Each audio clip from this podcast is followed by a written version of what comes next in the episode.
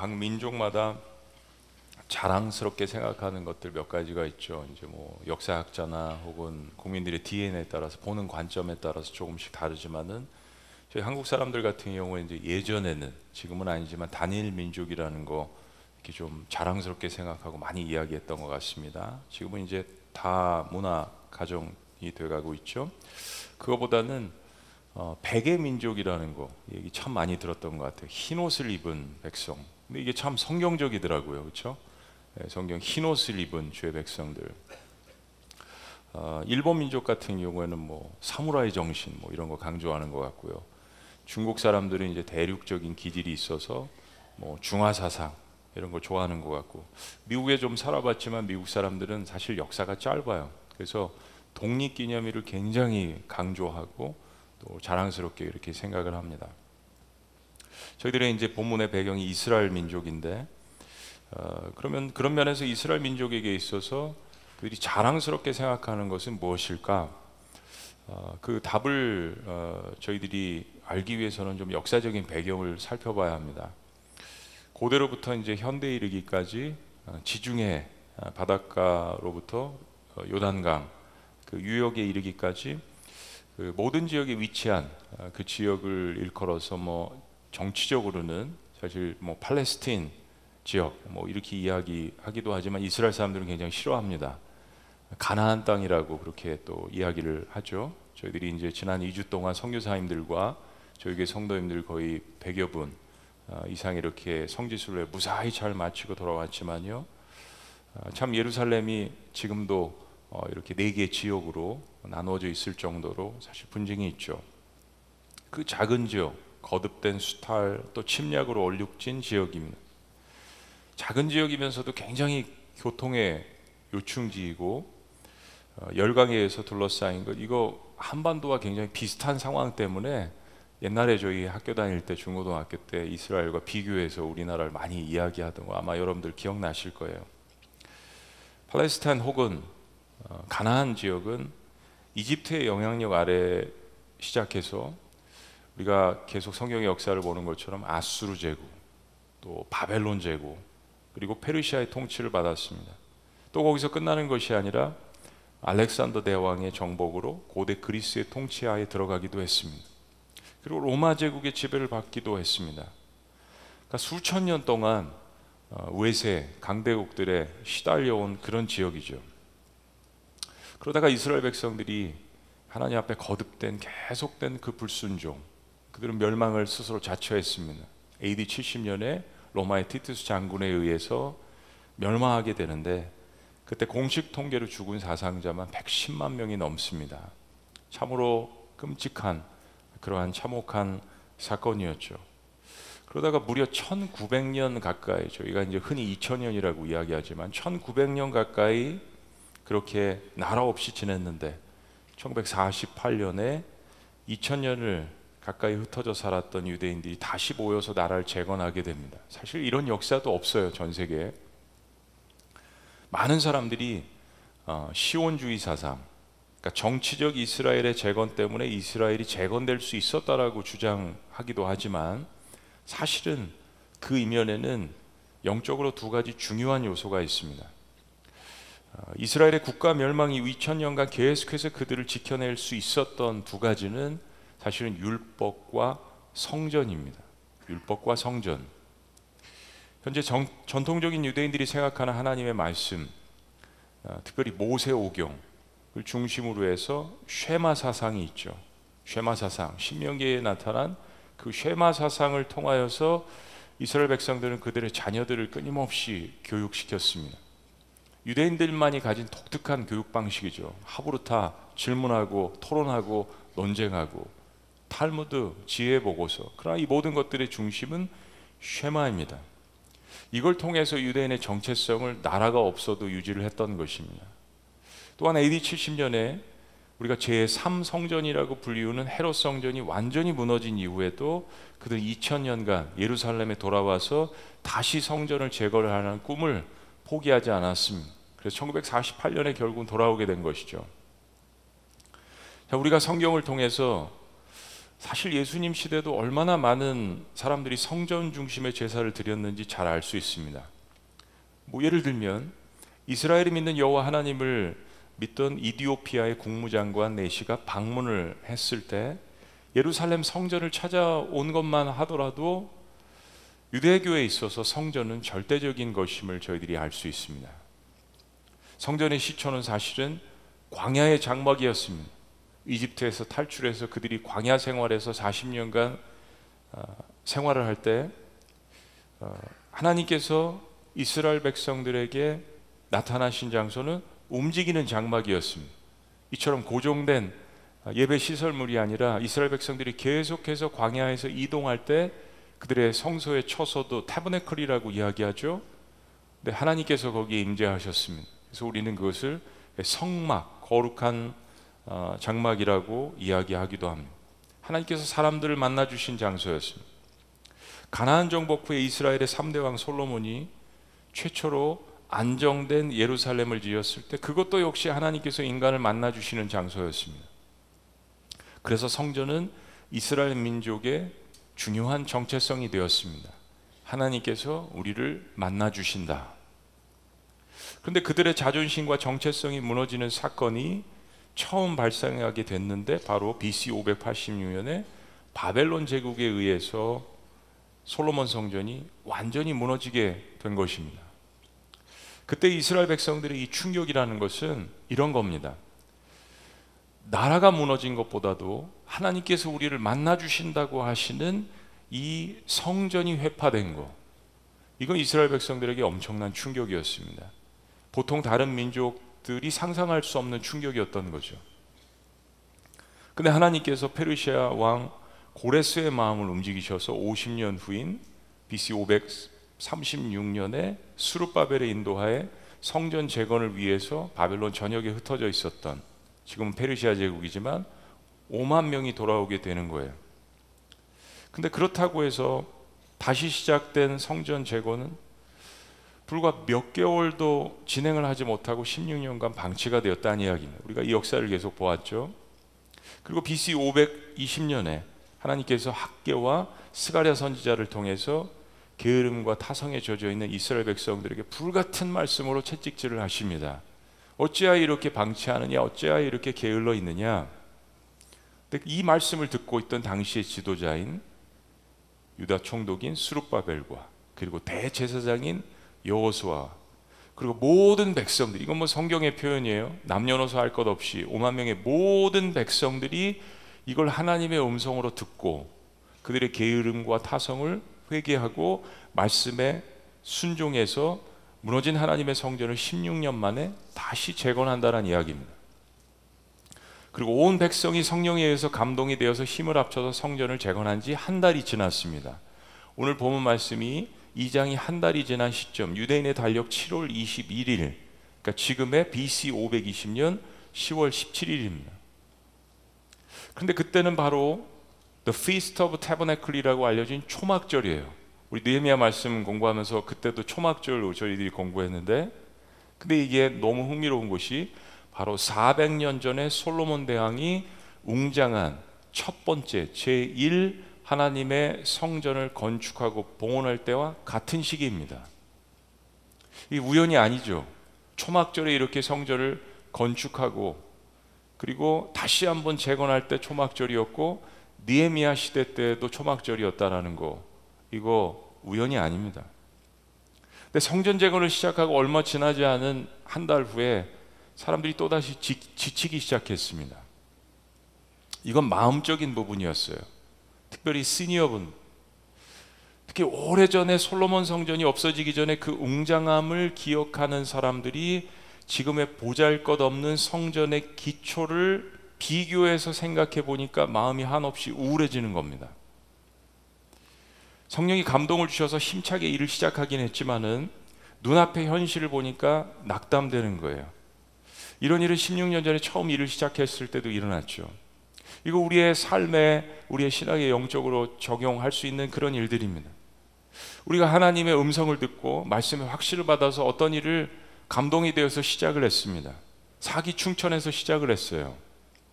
근데 사실 우리의 연약함은 언제나 우리의 발목을 잡을 수 있다라는 것을 기억해야 합니다. 이거 하나님께서 말씀하신 거 분명한 거고 성령의 감동으로 시작한 거 분명한 건데 그러나 여러 가지 유혹도 있고 게으름도 있고 타협도 있을 거예요. 믿음이 연약해지면 하나님의 약속과 능력을 의지하기보다는 자꾸 현실을 바라보고 그 어려움에 초점을 맞추다 보니까 마음이 무너질 수 있는 겁니다. 근데 하나님께서 중요한 건 이스라엘 백성들의 지금 그런 상태와 마음을 다 아신다라는 겁니다. 자, 이게 놀라워요. 그래서 이렇게 질문을 하십니다. 3절 말씀 좀 더 쉬운 세 번역으로 보면 이렇습니다. 너희 남은 사람들 가운데 돌아온 이스라엘 백성들 가운데 그 옛날 찬란하던 그 성전을 본 사람이 있느냐? 있다라는 겁니다. 있다라는 거예요. 이제 이 성전이 지금 너희들이 다시 아무것도 없는 곳에서 회파하는 곳에서 다시 지으려고 하는 또 16년 만에 다시 재건하려고 하는 이 성전이 너에게 어떻게 보이느냐? 어떻게 보여? 이것이 너희 눈에는 하찮게 보이지 않느냐? 그러니까 사실 하나님은 우리의 마음을 다 꿰뚫어 보시고 아시고 계시는 거예요. 내가 나를 아는 것보다 하나님은 나를 더 잘 아시죠. 사실은 내가 나를 모를 때도 많잖아요. 시편 말씀을 보면 시편 기자는 하나님 저도 제 마음을 잘 모르겠어요. Oh God, search my heart. 제 마음을 좀 시험해 보시고 제 마음에 뭐가 들어 있는지 좀 알아주세요. 우리 답답할 때 그럴 때 있잖아요. 하나님이 이스라엘 백성들의 마음을 아시는 거예요. 지금 1장에서 음, 이스라엘 백성들을 대하셨던 하나님의 그 마음은 굉장히 책망하시는 그런 말씀이었어요. 하나님께서 태도를 바꾸셔서 놀랍게도 엄청난 축복과 위로의 말씀으로 이스라엘 백성들이 이제 다가가십니다. 그런데 그 이유가 무엇입니까? 그 이유를 아는 게 참 중요하죠. 말씀의 결론부터 말씀드리면 이스라엘 백성들이 하나님의 책망의 말씀을 듣고 즉각 회개하고 순종해서 성령의 역사를 시작했기 때문입니다. 성전의 역사를 시작했기 때문입니다. 여러분 우리가 이 사실을 잘 기억해야 합니다. 이거 구분하는 거 중요합니다. 하나님 앞에 불순종하며 죄 가운데에서 일어난 암울한 상황과 하나님 앞에서 순종해서 왔지만 작정도 하고 순종해서 왔지만 상황이 힘들어 낙심한 상태는 그 근본이 다릅니다. 출발이 다르다라는 거예요. 첫째, 첫 번째는 자기가 책임져야 되는 겁니다. 근데 두 번째는 후자는 하나님이 책임지십니다. 그게 믿음의 출발점이 출발점이 이렇게 다른 겁니다. 어떤 목적을 가지고 시작했느냐? 처음에 내 마음의 동기가 무엇이었느냐? 우리의 믿음의 시작이 무엇을 붙들고 시작했느냐? 이거 너무 중요해요. 하나님께서 우리의 연약함 다 아시잖아요. 베드로가 예수님 부인할 거 모르고 예수님께서 베드로를 부르셨겠어요? 근데 베드로는 작정하지 않았습니까? 어떻게 해요? 따르기로 주님 저 죄인입니다. 사랑하기로 작정하고 시작한 거. 하나님은 그 부분을 보신다는 이야기입니다. 내가 실수하는 부분들에 있어서는 하나님께서 그것을 책임져 주실 거예요. 그러나 근본 처음에 시작이 나로부터 시작했다면 내가 책임져야죠. 우리는 주님의 명령에 순종해서 사역을 하다가 지쳤을 때 엘리야를 위로하신 하나님을 기억해야 합니다. 혼자의 몸으로 바알과 아세라 선지자, 이방 선지자, 우상 숭배를 하는 850명을 상대를 했습니다. 그리고 대승을 했죠. 너무 지쳤습니다. 영적으로 고갈되고 육신적으로 지쳐서 로뎀나무 아래서 죽기를 간구했습니다. 그때 엘리야를 찾아오신 하나님을 기억하는 것 너무 중요합니다. 우리의 삶에는 그 로뎀나무가 필요해요. 엘리야의 시작은 자기 자신이 아니었습니다. 하나님 불러주셨잖아요. 그리고 거기에 순종했잖아요. 그래서 계속해서 사역을 하다가 지친 거예요. 우리 그럴 수 있습니다. 근데 그럴 때 누가 책임져 주십니까? 하나님이 책임져 주시잖아요. 오셨어요. 어루만져 주십니다. 삐쳐 있는 엘리야를 위로하십니다. 먹이시고 또 먹이시고 입히시고 위로하십니다. 이스라엘 백성들에게 지금 그런 동일한 축복이 왔다라는 거예요. 여러분 이 하나님과 이스라엘 백성들의 관계를 모르시면 신앙의 정도를 모릅니다. 그런데 오늘 본 말씀에 왜 이스라엘 백성들에게 이때는 하나님께서 이렇게 위로를 하시는지 깨달아야 되는 거예요. 4절 새번역 성경으로 보면 이렇습니다. 그러나 스룹바벨아. 그러나 상황은 그렇지만 너희들이 또 이렇게 우울해 있구나. 또 depress 있구나. 그러나 스룹바벨아 이제 힘을 내어라. 나 주의 말이다. 여호사닥의 아들 여호수아 대제사장아 힘을 내어라. 반복되죠? 그리고 이 땅의 모든 백성아, 지금 돌아온 백성아, 힘을 내어라. 또 반복합니다. 나 주의 말이다. 내가 너희와 함께 있으니 너희는 이를 계속하여라. 나 만군의 주의 말이니라. 개혁 개정에 굳세게 하라라고 나와 있죠. 굳세게 하라. Be strong. 강하란 이야기입니다. Be courageous. 담대하란 이야기예요. 힘을 내라는 이야기죠. 그리고 단순히 힘을 내라고 하신 것이 아니라 두 번째는 내가 너와 함께 하겠다라는 약속의 말씀을 주세요. 이 말씀은 한 달 전에 학교에서 1장에서도 이야기하신 거죠. 근데 하나님께서 다시 한번 지쳐 있는 백성들에게 힘을 내라 두려워 말라 내가 너와 함께함이니라 임마누의 약속을 다시 한번 반복해서 이야기하는데 이 끝이 아닙니다. 듣는 사람이 머리가 쭈뼛해질 정도로 하나님께서 이 말씀을 이 위로의 말씀을 계속하세요. 자, 5절 말씀. 5절 말씀. 뭐 격려의 말씀 다 좋아하시니까 5절 말씀 크게 같이 시작. 너희가 애굽에서 나올 때 내가 너희와 언약한 말과 나의 영이 계속하여 너희 가운데 머물러 있나니 너희는 두려워하지 말지어다. 이스라엘이 출애굽했던 시기는 BC 1400년에서 1500년 사이입니다. 지금 학계서 말씀과 1000년 정도의 시간 차이가 있어요. 근데 하나님께서는 이스라엘 백성들이 초창기에 출애굽할 때 하셨던 말씀 내가 너희와 함께 하겠다. 사실은 이 언약은 아브라함과의 언약부터 시작된 거죠.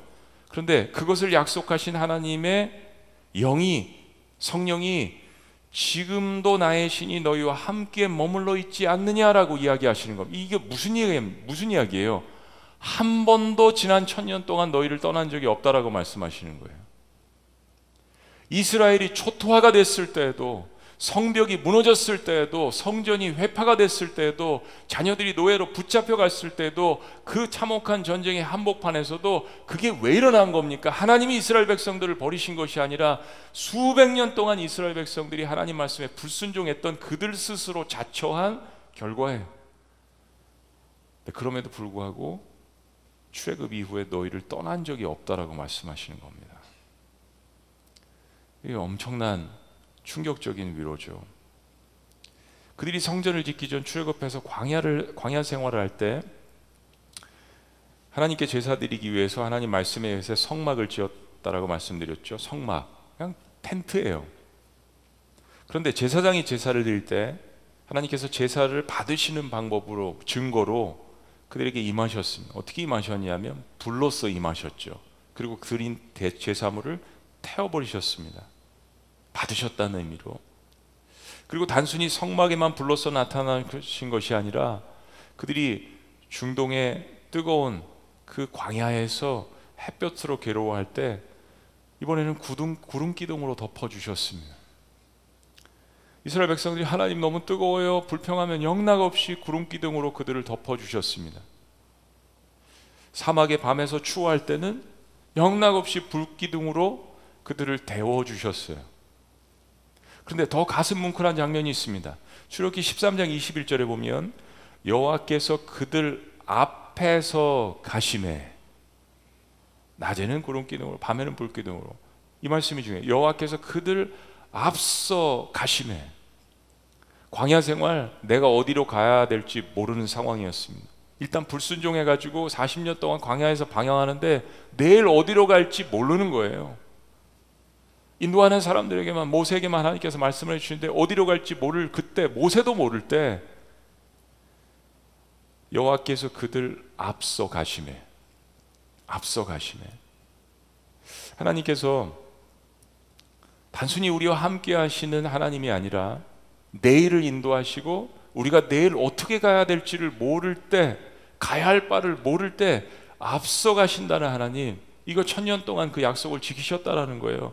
여러분 이 말씀을 잘 기억해야 합니다. 우리가 믿는 성경의 여호와 하나님은 우리의 일을 단순히 보고 계시거나 함께 하시는 정도가 아니라 우리가 갈 바를 알지 못할 때 우리의 길을 먼저 앞장서서 동행하시는 하나님이십니다. 히브리서 말씀에 보면 주님께서 그 길을 먼저 가셨다라고 이야기합니다. 우리가 당한 고통, 고통, 우리가 당한 배신, 우리가 당하는 어려움 주께서 먼저 가셨다라고 이야기하지 않습니까?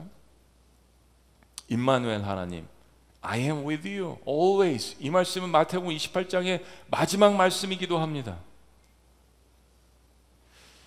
이스라엘 백성들에게는 이건 엄청난 의미입니다.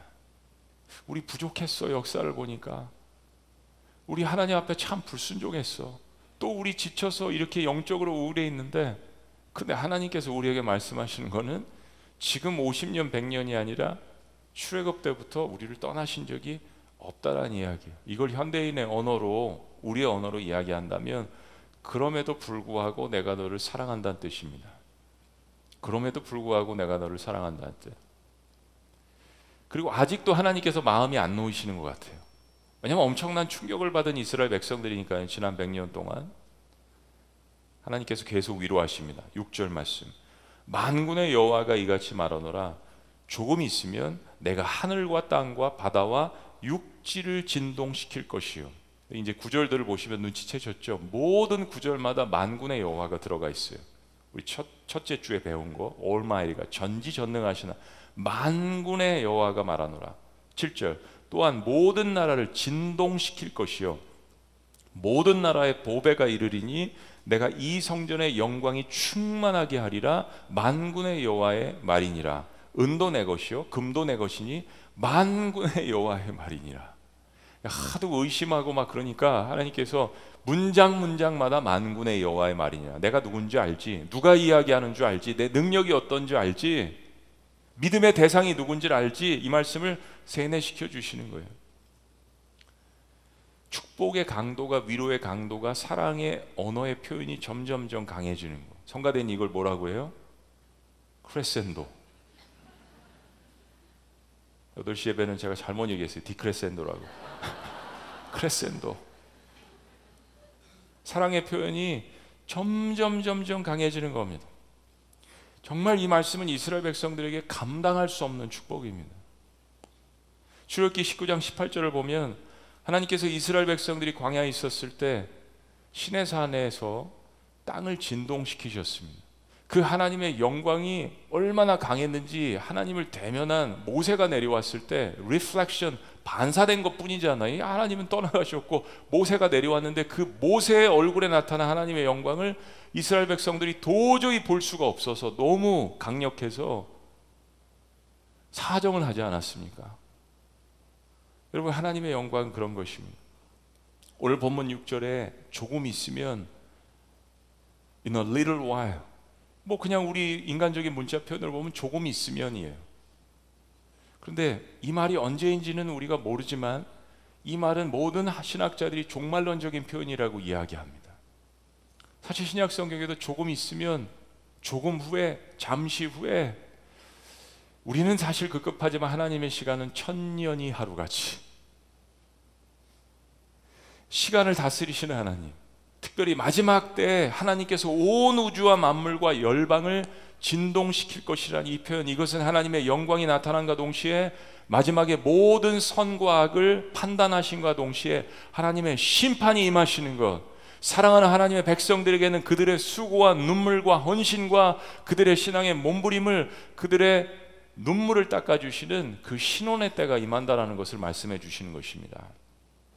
예수님께서 마태복음 24장 29절에도 예수님 다시 오실 때 하늘의 권능들이 하늘의 보좌들이 흔들릴 것이라고 말씀하셨습니다. 히브리서 기자는 12장 28절에서 모든 것이 심판을 받고 흔들릴 것이라고 마지막 때에 대해서 이야기합니다. 그러나 한 가지 하나님의 백성들은 진동치 아니할 진동치 못할 하나님의 나라를 유업으로 받을 것이라고 격려합니다. The unshakable kingdom of God. 모든 것이 진동하고 모든 것이 심판을 받는데 흔들리지 않는 그 하나님 나라에 들어가는 하나님의 백성들, 그것을 유업으로 받을 그 하나님 나라의 백성들을 이야기하는데 이 말씀이 신약 성경에만 있는 것이 아니라 지금 우울감에 젖어 있고 패배 의식에 젖어 있는 이제 한 달 다시 성전을 재건하다가 지쳐 있는 이스라엘 백성들에게 내가 천년 동안 너희를 떠난 적이 없고 마지막 때 이르는 그 진동치 아니하는 그 하나님의 나라를 주실 것을 다시 한번 약속하시는 거예요. 그때 세계 모든 곳에서 만국의 보배가 하나님의 전에 모이게 되는데 하나님께서 하나님의 영광으로 가득 채우시겠다라고 이야기합니다. 자, 이제 한번 이 말씀들을 솔직하게 한번 깊이 생각해 봅니다. 과거에 좋았던 시절의 솔로몬의 성전과 지금 이제 프레임만 기초만 놓고 아직 완성도 되지 않은 이거 비교해 보면 사실 비교 자체가 되지 않습니다. 솔로몬 제일 처음 생긴 성전, 일 성전 그거 짓기 위해서 7년 동안 이스라엘 백성들이 20만 명이 동원됐습니다. 어, 굉장히 노역을 당했다라고 그런 표현도 성경에 있죠. 아버지 다윗은 왕권에 있을 때 자기가 성전을 짓고 싶었는데 하나님께서 너 때는 안 된다라고 이야기해서 그 자기의 꿈이었잖아요. 그래서 솔로몬을 위해서 이미 수많은 자원들을 오랜 시간 걸쳐 준비해 놓았어요. 여러분 보세요. 이스라엘이 중동의 최고 강국, 이었을 때 지었던 솔로몬이 지은 역대급 웅장한 성전과 지금 포로기에서 돌아와서 수백만 백성이 아니라 5만 명이 돌아와서 기초를 놓은 지금의 성전은 비교 자체가 불가합니다. 비교가 안 되는 거예요. 지금의 상황은 성전을 지으다가 결국 몇 달 시도하고 지쳐서 16년간 또 방치하다가 그나마 하나님이 주신 것 다 자신의 유익을 위해 삶에 사용하고 그러다가 야단 맞고 다시 돌아와서 16년 만에 정신 차려 열심히 합심해서 하다가 또 한 달 만에 옛날 거 비교해 보니까 또 그런 거 같고 그때가 좋았지 우울해하는 사랑하는 여러분 이 말씀을 이제는 좀 입장을 바꿔놓고 하나님 하나님 입장에서 생각을 해보세요. 지금 사실 짜증나고 우울하는 거는 이스라엘 백성들이 아니라 하나님이시잖아요. 성전을 왜 만듭니까? 어디서나 만나 주실 수 있는 하나님이잖아요. 솔로몬에게 하나님께 성전을 지으라고 하셨나요? 솔로몬의 자기가 짓고 싶은 그 마음 거기서 만나 주신다라고 약속을 하신 거죠. 어디서든지 만날 수 있는데 예루살렘이든 그리심산이든 사마리아든 예수님께서 찾아가시면서 보여주시는 거잖아요. 그러면 우울해하실 분이 하나님이시지 화가 나야 되실 분은 예배를 받으시는 예배 대상이신 하나님이시지 이스라엘 백성들이 아니잖아요. 축복이라는 관점을 생각해 보면 상대적으로 지금 성전을 건축하고 있는 이스라엘 백성들이 받을 축복은 많지 않아 보입니다. 더군다나 지금 성전이 완성되지도 않은 초기 상태예요. 나중에 아시겠지만 이 성전을 재건하는데 4년이라는 시간이 걸립니다. 매우 더디고 지금 된 거는 아무것도 없어요. 여러 가지 상황을 비교해 보면 하나님이 오히려 화가 나시고 짜증 내실만 해요. 안 그렇습니까? 그런데 우리의 모든 예상을 뒤엎고 완전히 반대의 현상이 일어나는 겁니다. 역사를 보면 솔로몬 성전 건축 때 엄청난 축복을 받았어요. 근데 사실 그것은 솔로몬 개인의 축복이 더 많았습니다. 국가의 왕으로서 동원하게 한 거죠. 네. 강압적인 것도 있었습니다. 그런데 오늘 학계에서 말씀, 우리가 이제까지 들은 축복, 성경의 어떤 것과도 비교가 되지 않은 엄청난 축복들이 담겨져 있습니다. 솔로몬에게 주셨던 축복보다 하나님은 하나님 스스로가 지금도 흥분돼서 계세요. 여러분 왜 그럴까요? 왜 그럴까요? 그 질문을 하고 그 신앙의 답을 찾아야 우리의 신앙이 축복됩니다. 솔로몬의 성전의 축복과 지금 수룹바벨의 성전의 가장 큰 다른, 다른 점이 무엇일까요? 솔로몬 성전은 솔로몬과 다윗이라는 이스라엘 역대 가장 출중한 두 왕에 의해서 가장 좋은 시대, 가장 풍성한 시대의 리더십에 의해서 왕권에 의해서 주도되어서 완성된 것이었습니다. 그런데 지금 이 성전 제거는 총독 수르바벨과 제사장 여호수아와 모든 백성들 수백만이 아니라 그냥 돌아온 5만 명 어떻게 보면 허접한 그 백성들이 가장 어려운 시대에 그러나 자발적으로 바벨론에서 포로에서 돌아와서 마음을 하나로 합쳐서 재건하는 성전입니다. 이게 달라요. 현실은 역사적으로 가장 치욕스러운 시대죠. 현재 나라도 무너져 있는 상태, 정신력이나 사기도 떨어져 있는 상태, 그들은 부자도 없고 정부도 없고 군사력도 없고 행정력도 없고 과거의 찬란한 역사에 비해서 모든 것이 부족한 상태예요. 그래서 하나님께서 내가 너희 마음을 모를 줄 아냐? 비교해 보니까 마음이 너무 안 좋지. 개미 군단이었어요. 근데 하나님께서는 그들의 지쳐 있는 마음에 엄청난 축복을 약속하십니다. 다시 한번 묻습니다. 왜 그럴까요? 하나님은 연약한 자들과 더욱 함께 하십니다. 믿으시죠? 그것도 답이에요. 그러나 거기에 한 가지 너무 중요한 플러스 되는 요소가 있어야 합니다. 하나님께 축복받기를 원하는 사람들이 성경의 이야기 속에서 발견해야 되는 한 가지 중요한 사실은 하나님은 스스로 연약하다라고 느끼지만 순종하는 자들을 눈여겨 보십니다. 믿음은 결국 순종으로 연결되어지게 되어 있습니다. 그들은 하나님의 책망의 음성에 삐치거나 화를 내는 대신에 그 음성에 회개하며 즉각적으로 순종하기를 선택합니다. 믿음은 선택입니다. 수많은 수만 가지 것들 가운데서 하나님께서 나에게 말씀하시는 것에 대한 반응이고 순종이에요. 의지적인 결정입니다. 솔로몬 성전과 비교해 보면 여러 가지 면에서 비교 불가합니다. 그런데 그들은 말씀에 귀를 기울이고 즉각 행동하고 무엇보다도 한 마음으로 역사를 하기 위해서 모였습니다. 그때 하나님께서 그들의 마음 가운데 충만하게 역사하셔서 그들 마음을 흥분시켜 주신 것이에요. 사랑하는 여러분, 우리가 하는 모든 일을 통해서 우리가 받을 수 있는 가장 큰 축복이 무엇이라고 생각하십니까? 사실 목회자에서 오는 교회가 성장하는 거예요. 영적으로 또 숫자적으로 모든 성도들의 열망 가운데 하나는 부흥이라는 게 담겨져 있죠. 또 성도님들의 연합, 또 모든 개교회들의 연합, 문제없이 또 평안한 교회.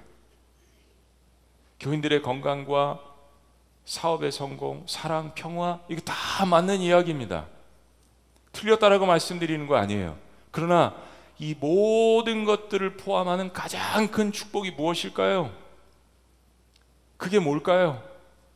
그거는 연약한 가운데서도 하나님의 일에 순종하는 자들에게 하나님이 주시는 가장 큰 축복은 바로 하나님의 영광을 경험하는 것입니다. 하나님의 영광을 경험하는 것. 여러분이 원하시는 답변이 안 나왔나요? 하나님의 영광을 경험하는 것. 하나님의 임재를 경험하는 것. 정말 하나님과 내가 하나가 된 것 같은 느낌. 땅이 진동하는 거. 오직 하나님의 약속하신 것처럼 땅이 흔들리고 바다가 뛰놀고 열방을 흔들고 우주를 진동시키는 그러나 나에게 하나님의 영광이 임했을 때는 나는 흔들리지 않는 거예요. 여러분 2002년도 월드컵을 기억하시죠? 네. 그냥 축구공 하나로 온 나라가 하나가 되어서 온 나라가 진동을 했습니다. 아파트가 진동을 하더라고요. 체육관이 진동을 했습니다. 자동차들이 지나다니면서 경적을 울리고 서로 다 하이파이브 하고 그때 범죄가 굉장히 많이 줄어들었다고 하잖아요. 여러분 축구공 하나로 나라가 진동을 했습니다. 그런데 그 진동과 비교할 수 있는 나라가 아니에요. 어제 청년들이 밤 늦게까지 거의 11시까지 우리 교육자들은 아마 새벽에 들어갔을 거예요. 그거 정리하고 들어가느라고. 저도 오늘 새벽 2시에 잠들었습니다. 여러분, 청년들이 정말 오랜만에 영상을 다 못 보신 것이 아시는데 그냥 그 분당 채플 앞에 이 강단 앞에까지 다 나와서 춤추고 찬양하고 기도하고 다윗처럼 3년 동안 못한 거예요. 3년 동안. 그렇게 청년들이 기도하고 오늘 주의 아니었다면 어제 밤새도록 기도했을 거예요. 막 기도가 불이 붙어서 그걸 끄기가 힘들 정도로 청년들 청년들 마음 가운데 하나님의 영광이 하나님의 임재가 임하시는 것을 목도했습니다. 이스라엘 역사 가운데 가장 연약한 순간 겨우 가나안 땅에 5만 명 돌아왔어요. 그리고 마음이 너무 연약해요. 힘들어요. 근데 그들은 하나님 말씀을 듣고 돌아온 거예요. 그리고 말씀을 듣고 재건하는 거예요. 너무 허접하고 초라한 자신들이 놓은 그 성전의 기초를 보고 마음이 슬픈 거예요. 근데 하나님께서 그런 순간엔 채찍질 안 하세요. 오히려 격려하십니다. 위로하십니다. 두려워 말라. Be strong. 마음을 굳건히 하라. 담대히 하라. 내가 너희와 함께 할 것이야. 실은 내가 너희를 떠난 적이 없어. 천년 동안 함께 할 것이야. 나는 근거와 은 모든 것을 소유한 하나님이 아니냐 만국의 보배들이 이 성전에 모여들게 할 것이다 어떤 신학자는요 7절에 모든 나라의 보배 The desired of all nations 이 말을 더 깊은 의미로 봅니다 모든 열방들의 간절한 소망 이 만국의 보배는 이 땅의 모든 교회들에게 오실 예수 그리스도 메시아를 상징하는 것이라고 해석하기도 했습니다. 저는 맞는 것 같아요. 왜냐하면 하나님의 성전의 영광은 이 세상의 어떤 금은 보화와 물질로도 다 충만하게 채울 수 없기 때문입니다. 결국 하나님의 가장 큰 영광이 인간에게 임하는 것은 바로 그의 보이지 아니하시는 형상, 그러나 나타난 형상, 눈에 보이게 나타나게 이 땅에 오신 하나님의 아들 예수 그리스도를 통하여서 임하게 되신 것. 요한복음 1장 14절은 이렇게 이야기합니다. 말씀이 육신 가운데 거하심에 우리가 그 무엇을 본다고요? 영광을 보니 아버지의 독생자의 영광이요 은혜와 진리가 충만하더라. 예수 그리스도를 바라볼 때, 그분을 사랑할 때, 그분을 예배할 때 우리가 하나님의 영광을 보게 될 줄로 믿습니다. 하나님의 말씀이다. 그래 맞다. 400년 전에 솔로몬이 나를 위해서 지은 성전과 지금 이 성전 재건을 비교하면 초라하기 짝이 없는 거 맞아. 그러나 나는 너희들의 순종과 연합된 마음이 고맙다. 부족한 가운데도 그 순종함과 연합함이 아름답다. 내가 너희와 함께 해줄게. 내가 채워줄게. 나의 영광으로 너희가 예배하는 곳에 가득 채워줄게. 너희들이 짓는 그 성전에 너희들이 그토록 기다리는 메시아도 내 아들도 함께 올 것이다. 그리고 마지막으로 한 방을 더 날리십니다. 학계소에 중심 구절이죠. 구절 말씀 다 같이 읽고 마칩니다. 구절 다 같이 시작. 이 성전의 나중 영광이 이전 영광보다 크리라 만군의 여호와의 말이니라 내가 이곳에 평강을 주리라 만군의 여호와의 말이니라 기도하시겠습니다.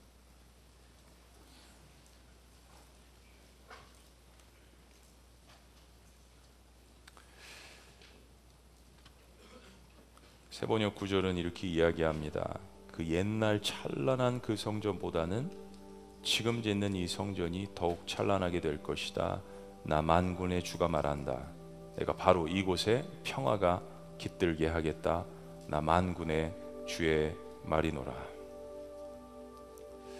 그렇습니다. 때로 우리의 눈으로 볼 때 초라 보이는 성전, 우리의 눈으로 볼때 초라해 보이는 헌신. 우리의 눈으로 볼 때 초라해 보이는 내 연약한 기도. 거기에 지금 하나님께서 임재하셨다는 이야기입니다. 어떻게 솔로몬의 영광과 성전과 비교할 수 있겠어요? 근데 하나님의 이 놀라운 말씀은 우리를 경악케 합니다. 이전 영광보다 더 큰 영광이 너에게 있으리라는 수백만의 이스라엘 백성들이 아니라 겨우 5만 명의 이스라엘 백성들에게 말씀하시는 저는 이 말씀이야말로 오늘날 이 어려운 시대를 살아나가는 저와 여러분들 그럼에도 불구하고 하나님을 예배하기 위해서 주님 앞으로 나와 자신의 믿음을 연약할지라도 고백하는 하나님의 백성들에게 주시는 위로의 말씀이라고 생각합니다. 하나님 광야에서 우리를 이끄시며 가나안 땅으로 인도하시며 때로는 우리의 실패 가운데 황폐한 곳에서도 우리와 함께 하시고 우리를 다스리시는 하나님 하나님이 준비하시는 그 놀라운 영광과 축복 더 큰 것이 있음을 기다리고 갈망할 수 있는 저희가 될 수 있도록 축복하여 주시옵소서. 놀라우신 이름 예수 그리스도 이름으로 기도합니다. 아멘. 우리 자리에서 다 같이 일어나시겠습니다. 우리 그런 마음으로 성전은 예배는 눈물로 짓는 것입니다. 찬송으로 짓는 것입니다. 믿음으로 예배하는 거예요. 같이 함께 찬양합니다.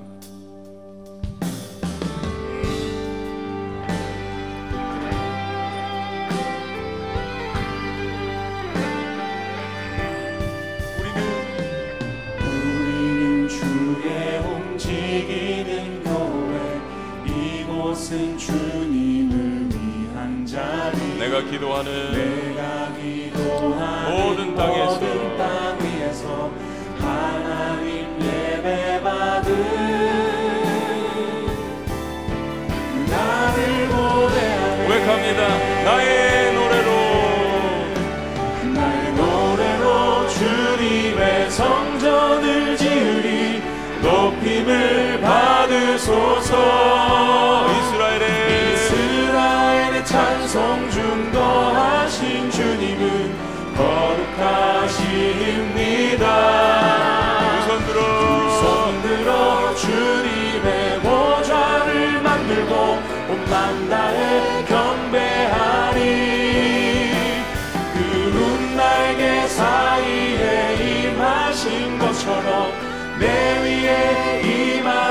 하나님 우리가 이곳에 섰으니 하나님 우리가 이곳에 섰으니 이 땅을 치유하소서. 하나님 우리가 하나님 우리의 고백입니다. 어디에 있든지 주를 높이리다. 열방들아 열방들아 주님을 송축할지어다. 그 발 아래 입맞추라. 영원한 통치자 주 예수 그리스도. 그는 위대하신 왕. 그는 위대하신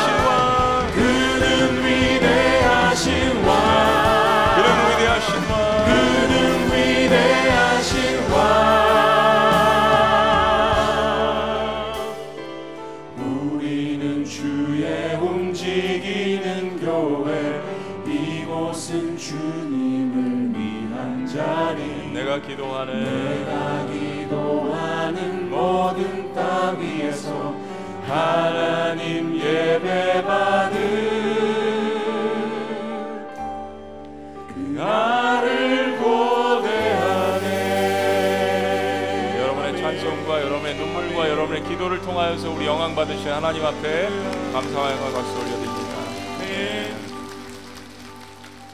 기도하시겠습니다.